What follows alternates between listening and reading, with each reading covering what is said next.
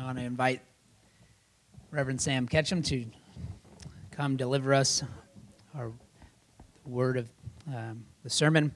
I, I, just wanted to point out as well, um, I appreciate this brother, appreciate his passion and his desire for unity among our churches and um, his desire to see this community uh, um, evangelized.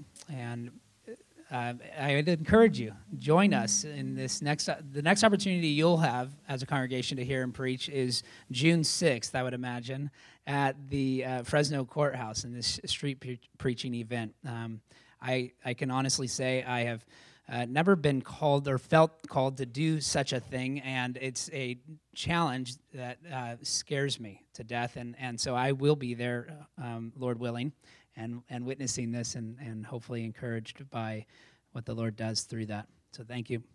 Please bring to us the word.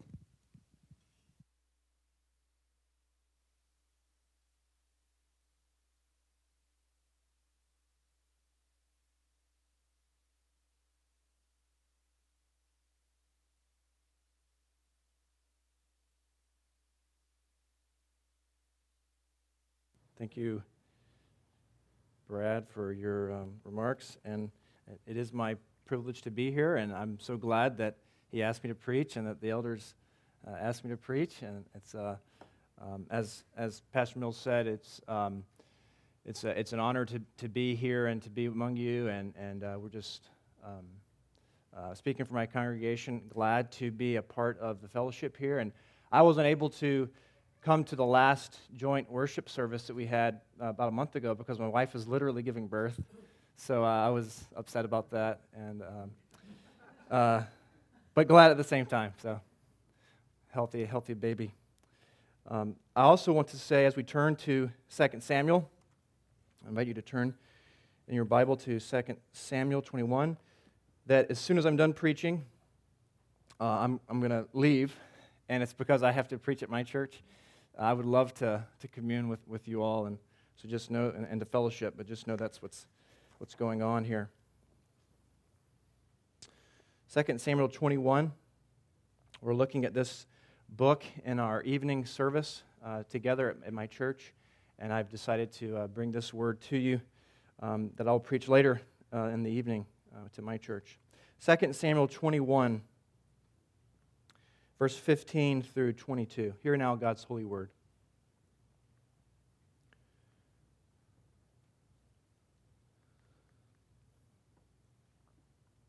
When the Philistines were at war again with Israel, David and his servants with him went down and fought against the Philistines. And David grew faint.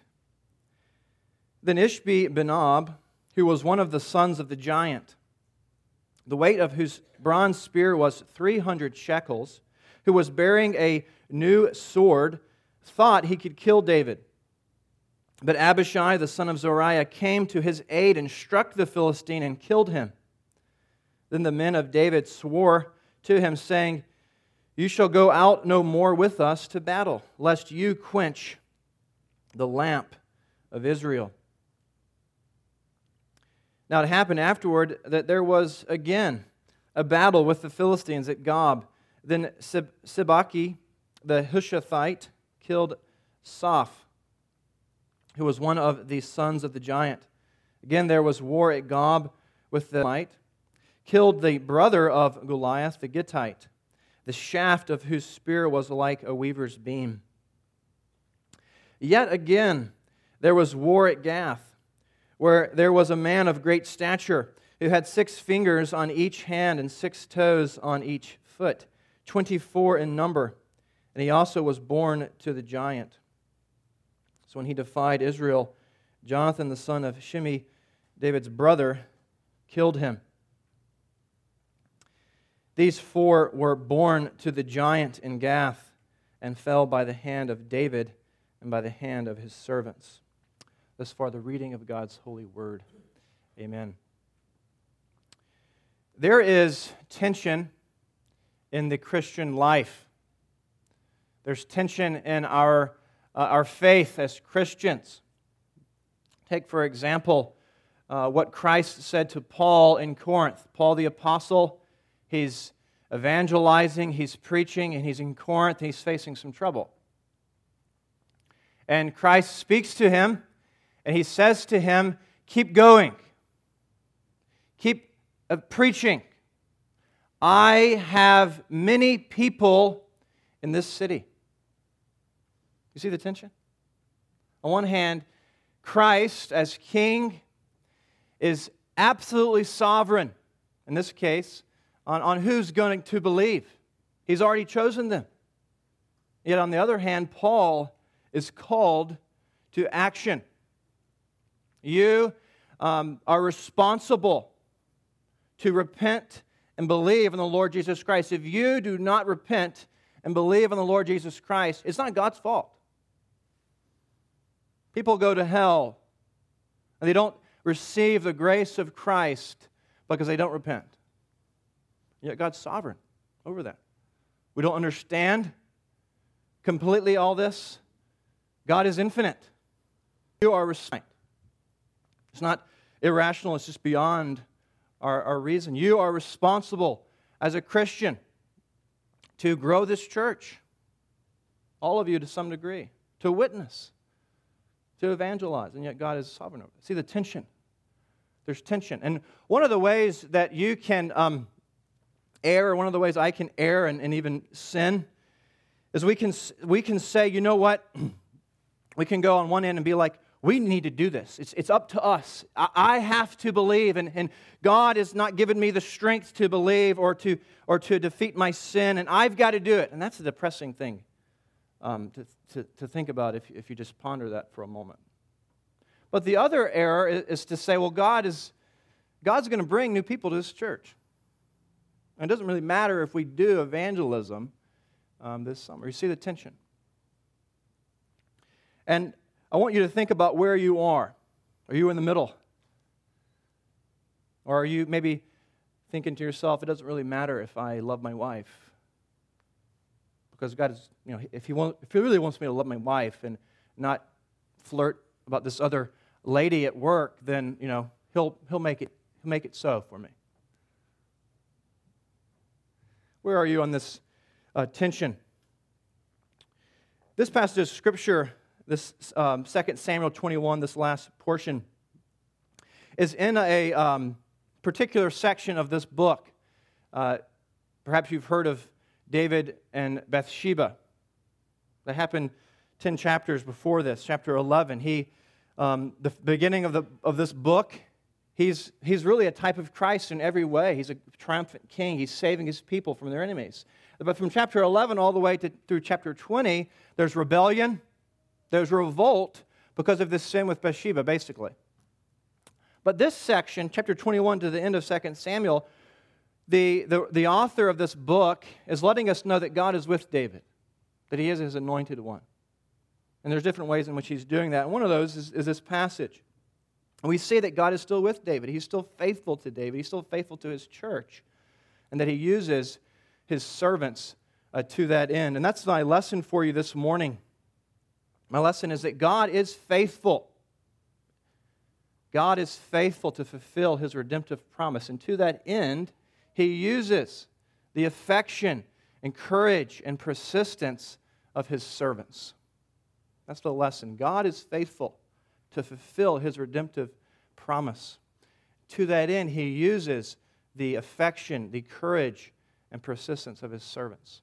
That's my lesson to, to you uh, from this passage this morning. And I want to bring this to you under four points.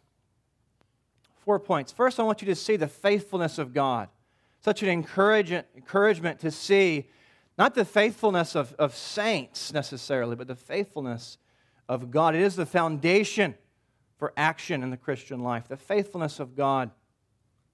There is a, um, a, a, geyser in the Yellowstone National Park in uh, Wyoming, Old Faithful. Some of you may have driven over there and seen it. And depending on how um, uh, how long it, it spews out hot, uh, I believe, just water. Um, depending on how long it does that, you can predict within uh, plus or uh, minus 10 minutes, you can predict when it's going to do it again. And they have that. You can, they, they tell you when it's going to um, go off again. And it's been doing this for a very long time. That's how God is. He's, he's predictable in the sense that He's dependable. We see that here in verse uh, 16 and, and verse 17. Notice that David is under attack, he's faint.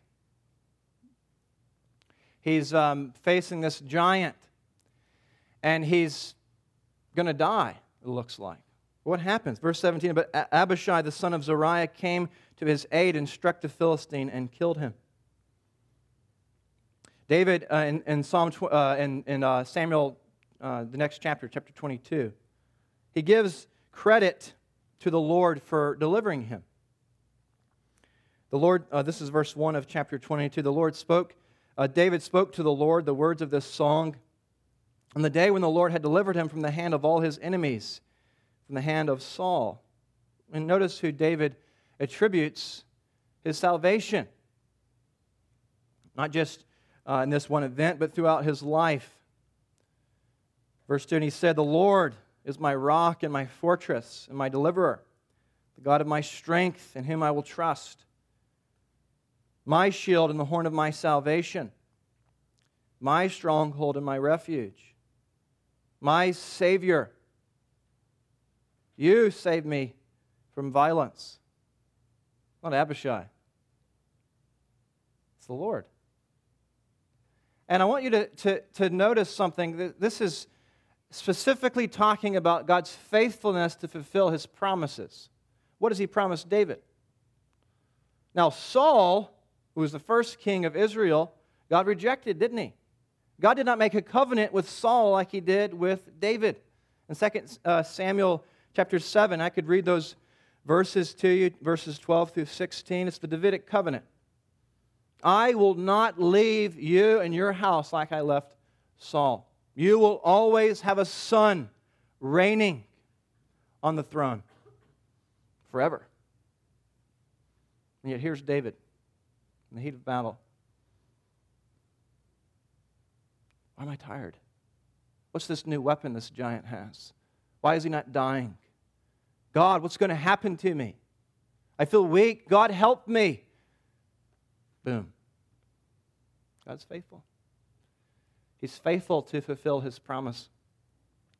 Deuteronomy 7 9, therefore know that the Lord your God, he is God, the faithful God who keeps covenant and mercy for a thousand generations.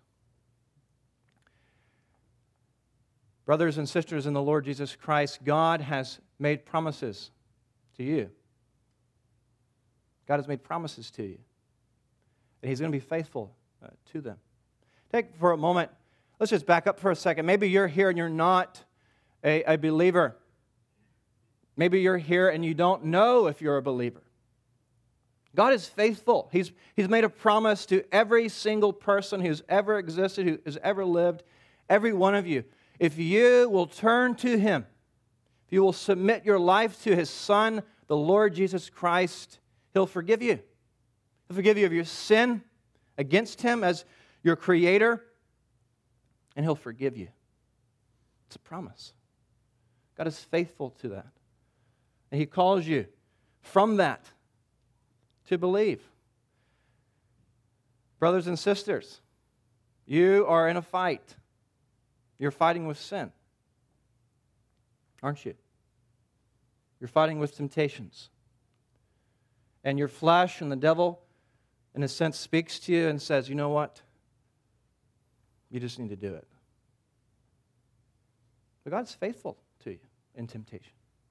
No temptation has overtaken you except that which is common to man. But God's faithful. With the temptation will make the way of escape that you may be able to bear it. Now that's the gospel. It's good news. See, the faithfulness of God is good. It's encouraging. Is the basis upon which we, we act. It doesn't matter what you face. There's no ethical dilemma you'll ever face in your life that God, by His Spirit, by the Spirit of Christ, will not enable you in that situation. He's faithful. Now, some of you are thinking about um, your trials in your life.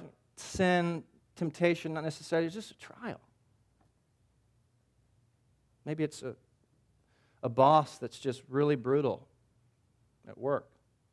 Maybe it's a medical condition where you're just in pain all the time. You just want to give up. Well, God hasn't promised your best life now. He hasn't promised you a painless life. But He's promised to strengthen you, to enable you. I can do all things through, strength, uh, through Christ who strengthens me. It's not talking about the Olympics. It's talking about trials, difficult, raising kids, being a good husband, being a faithful pastor. He helps you, He enables you, He's faithful. And that's really the foundation for what's going on here. It's the foundation for action in the Christian life. It's our hope. Our hope is not in ourselves, it's in our, it's in our Savior, it's in our God. And yet we don't go uh, to that opposite end or, or, or that we don't fall into this trap if we don't have to do anything. We don't fall into the trap that we don't have to do anything. We do fight from God's faithfulness and from what He's done for us in Christ. We do fight. And I want you to see um, my remaining points here. And I forgot to start my clock. I have no, long, no idea how long I've been preaching. I, I apologize. Um, but secondly, I want you to see the use of affection from this tension. Okay? Despite how God, faithful God is, thank you. Okay. Despite how faithful God is, we still act. And He uses, He uses our efforts in the Lord Jesus by the Spirit. He really uses them. Notice the use of affection. I want to dial in on Abishai and the men here in verse 17. Affection, love, love for Christ. Now, David is, um, he's the king. God is using him in a real way despite his imperfections. He is not the Savior, is he? But in a real sense, he is Christ to these people. He is anointed, he is the king. And Abishai loves the king. Do you love the king? Abishai loves the king. He's willing to sacrifice his life. Now put yourself in Abishai's shoes. There's a giant fighting David. Abishai is going to go and sacrifice his life for David. Abishai loves David. Now, Abishai's not perfect. If you've, you know, my church has seen me go through this book, Abishai's not perfect. He's definitely got some faults, but he loves David. And he, he sacrifices his own life to save him. Notice the, the, the men, the verse goes on, then the men of David swore to him, saying, You shall go out no more with us to battle, lest you quench the lamp of Israel. What is that showing? They value David. They want him to live. They don't want him to die. They love him. You, what, what you value, you protect. This isn't, a, this isn't a, um, an offense here to David. I, I bought a laptop when I came out to Fresno two years ago and kind of a gift to myself for graduating seminary, and, and I love my laptop. I value it. I do everything on my laptop. And I've just kind of, I'm just, I'm just kind of weird about how I, you know, I don't leave it in the back of my car. Okay, I put it in the trunk. Or I just bring it in with me. It's not in my car right now. Because I value it. And what you value, you love, and you want to protect. And that's what's going on, uh, going on here. And God's people love their king. They're affectionate toward him. They're willing to sacrifice uh, their life, as it were, for him. They value him. This is everywhere in the scriptures, is it not? It's the greatest commandment. Love the Lord your God with all of your heart, all of your soul, all of your mind, all of your strength. Notice strong language here. Uh, Matthew 10 37. Christ said, He who loves father or mother more than me is not worthy of me. And he who loves son or daughter more than me is not worthy of me. Paul says, If anyone does not love the Lord Jesus Christ, let him be accursed. Love. Yes, we trust in Christ and we depend upon Christ and we rely upon Christ for our salvation, all of it our justification and our sanctification, our glorification, but we also love Him and we give our lives for Him. Do you love Christ this morning?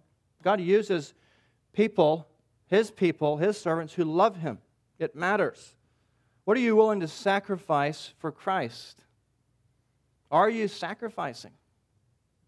Are you giving of your life uh, for Christ?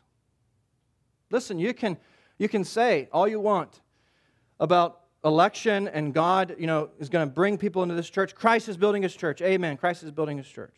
Are you willing to sacrifice to get in the fight out of love for him? Really, do you, do you love him? Do you love him with your time? Do you love him with your time? Are you willing to give him uh, his time? Think about this day. What's today? Today is the Lord's day. Are you willing to sacrifice your time to worship him, to serve him all this day? What are you doing later, later today? I believe you have an evening, afternoon service. Are you going to come? You're going to worship him? What else are you going to be doing? Are you willing to sacrifice your time?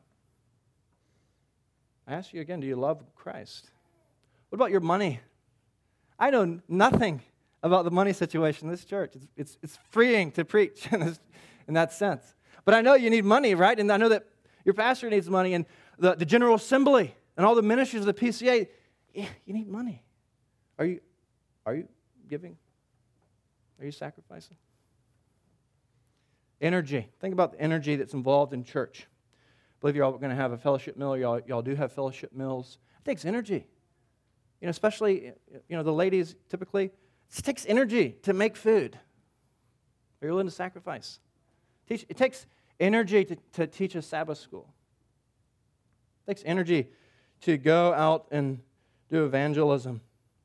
Do you love Christ?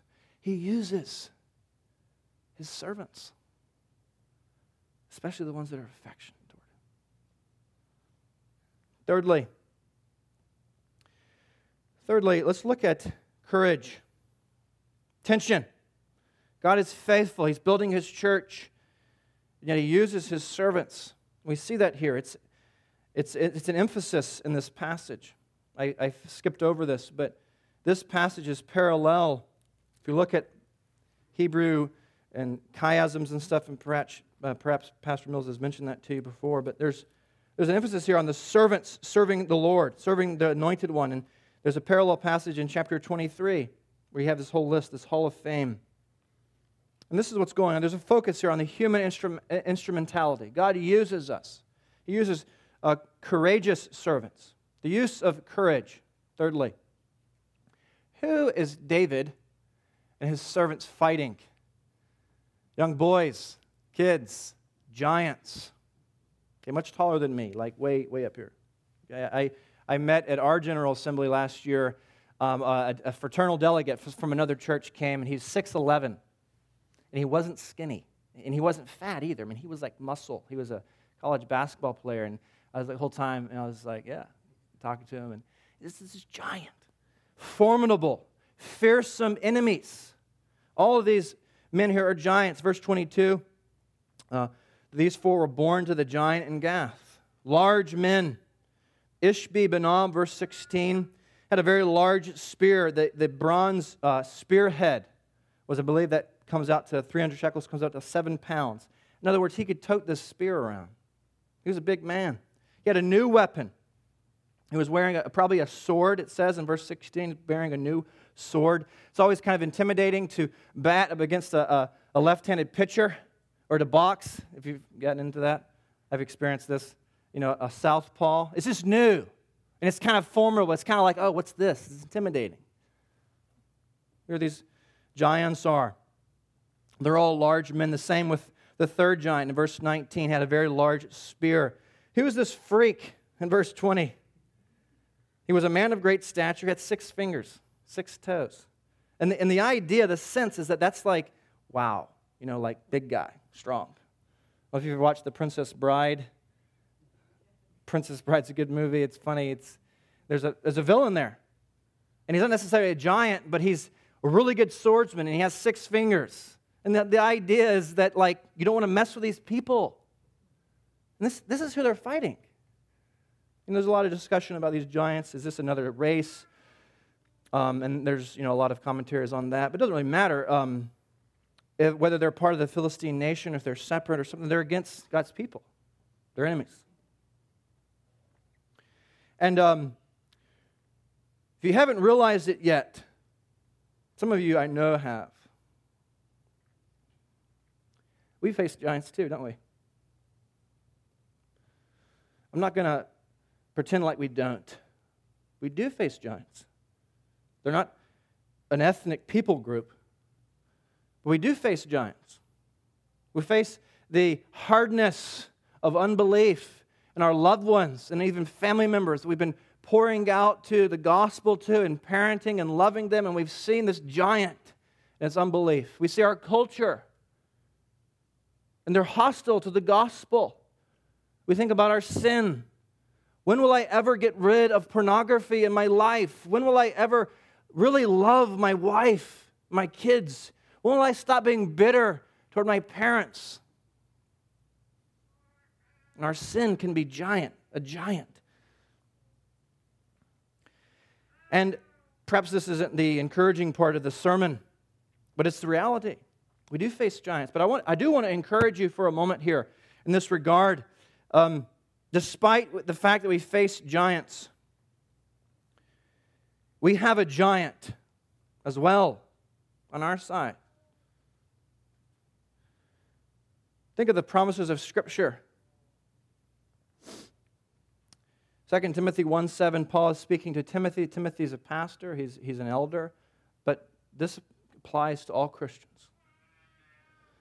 God has not given us a spirit of fear, but of power and of love and of a sound mind. He's not given us a spirit of fear, He's given us a spirit of courage. He's given us a spirit of courage. We exercise that. 2 Timothy 2 1, you therefore, my son, be strong in the grace that is in Christ Jesus. What's being said there? Well, perhaps more than just this, but it's, it's he's saying, listen, be strong. You need to be strong. You need to face your enemies. You need, you need it takes courage, okay? It takes courage to pass a tract out. Have you ever passed a tract, gospel tract out? It takes courage. It takes courage to rebuke in a loving and gentle way a brother or sister in Christ who's wandering, doesn't it? it? Takes courage. Just because you feel fear in that moment doesn't mean you shouldn't. It takes courage to do church discipline, doesn't it, elders? Not fun, but it's, it's good for the church, it's good for God's glory. And God calls us to courage. And in some sense, what I'm saying here is a call to faith. We all fear to some degree. It's, whether it's what we're going to do in our fear. Are we going to act by faith? We're going to act in our fear. Courage. God has given you a spirit of courage. Exercise it, use it. Courage. And finally, um, Again, uh, this tension. God is faithful, and yet this is a focus on the servants who are bringing about David's salvation and the growth of the church in the Old Testament. We see persistence, and I'll, and I'll try to be briefer here. Uh, the use of persistence. God uses persist, persistent ser- servants four times. Four times the text doesn't just indicate a battle with the same people who aren't going away. But the word is again. Verse 15, when the Philistines were at war again with Israel, David's already killed Goliath. Why aren't they, why aren't they you know, get a, get a hint? Um, you know, go away. No. Again, they're fighting. Verse 18, now it happened afterward that there was again a battle with the Philistines. Verse 20, yet again there was war at Gath. You see? Now, these four heroes, they're all four different heroes. They were mighty men listed in other places in Scripture. But they were not doing what David did with Goliath. It wasn't just like a one, it was a battle. There was God's people were engaged. The army was engaged. There was a battle yet again and again and again. When are these enemies going to go away? I'm perhaps you're asking in your life. When are my enemies going to go away? And they will go away. Christ is making all things new. It's just not quite yet, is it? And God calls you to persist, He calls you to endure. Therefore, we also, since we are surrounded by so great a cloud of witnesses, Let us lay aside every weight and the sin which so easily ensnares us, and let us run with endurance the race that is set before us. Endurance. Galatians 6 9, and let us not grow weary while doing good, for in due season we shall reap if we do not lose heart. Tension. Brothers and sisters, our hope is in a faithful God who's given us his Spirit, who will not forsake us, and he calls us to persist. He calls us to fight against that sin that you hate, that you haven't shaken. Keep fighting. As some of you have been praying for particular people for years and years and years. Some of you may have children who've left the faith. And you haven't seen any signs that they're going to come back to their covenant God. Keep praying. If you're like me, you haven't seen an adult baptism in a long time. You kind of want to stop street preaching. You want to stop sharing uh, the gospel with the plumber who comes to your house. Just keep doing it. Just keep doing it. Just persist. Just endure. Keep going. God has given you the strength to do it. He's calling you to do it. Just keep doing it. Our enemies are fleeing before us, but they're still there, aren't they? Our, our, our sin is, is done, isn't it? And yet it's still there, isn't it? God is faithful. God is faithful to fulfill his redemptive promise. And to that end, he uses the affection, courage, and persistence of his servants. There's tension in the Christian life. There's tension. Where are you? If we had to boil down to two errors, where are you? Are you sitting back on your Calvinistic chair and saying, you know what? God's going to do it? Or are you, from his promise of his Son to pour out his Spirit upon you, are you fighting for the church, fighting for this congregation? Are you fighting for the souls of men and women? Are you fighting your sin? You're fighting a winning battle. But are you fighting? Let's pray. Heavenly Father, our hope is in your Son, the Lord Jesus Christ. We ask that you would fill us with his Spirit, that you would enable us as a congregation, as your people, you would enable this congregation to be faithful, to, to obey you, to use the means you've given us to to serve you. Go before us. Defeat our sin, defeat our enemies, we pray, and use us to that end. Amen.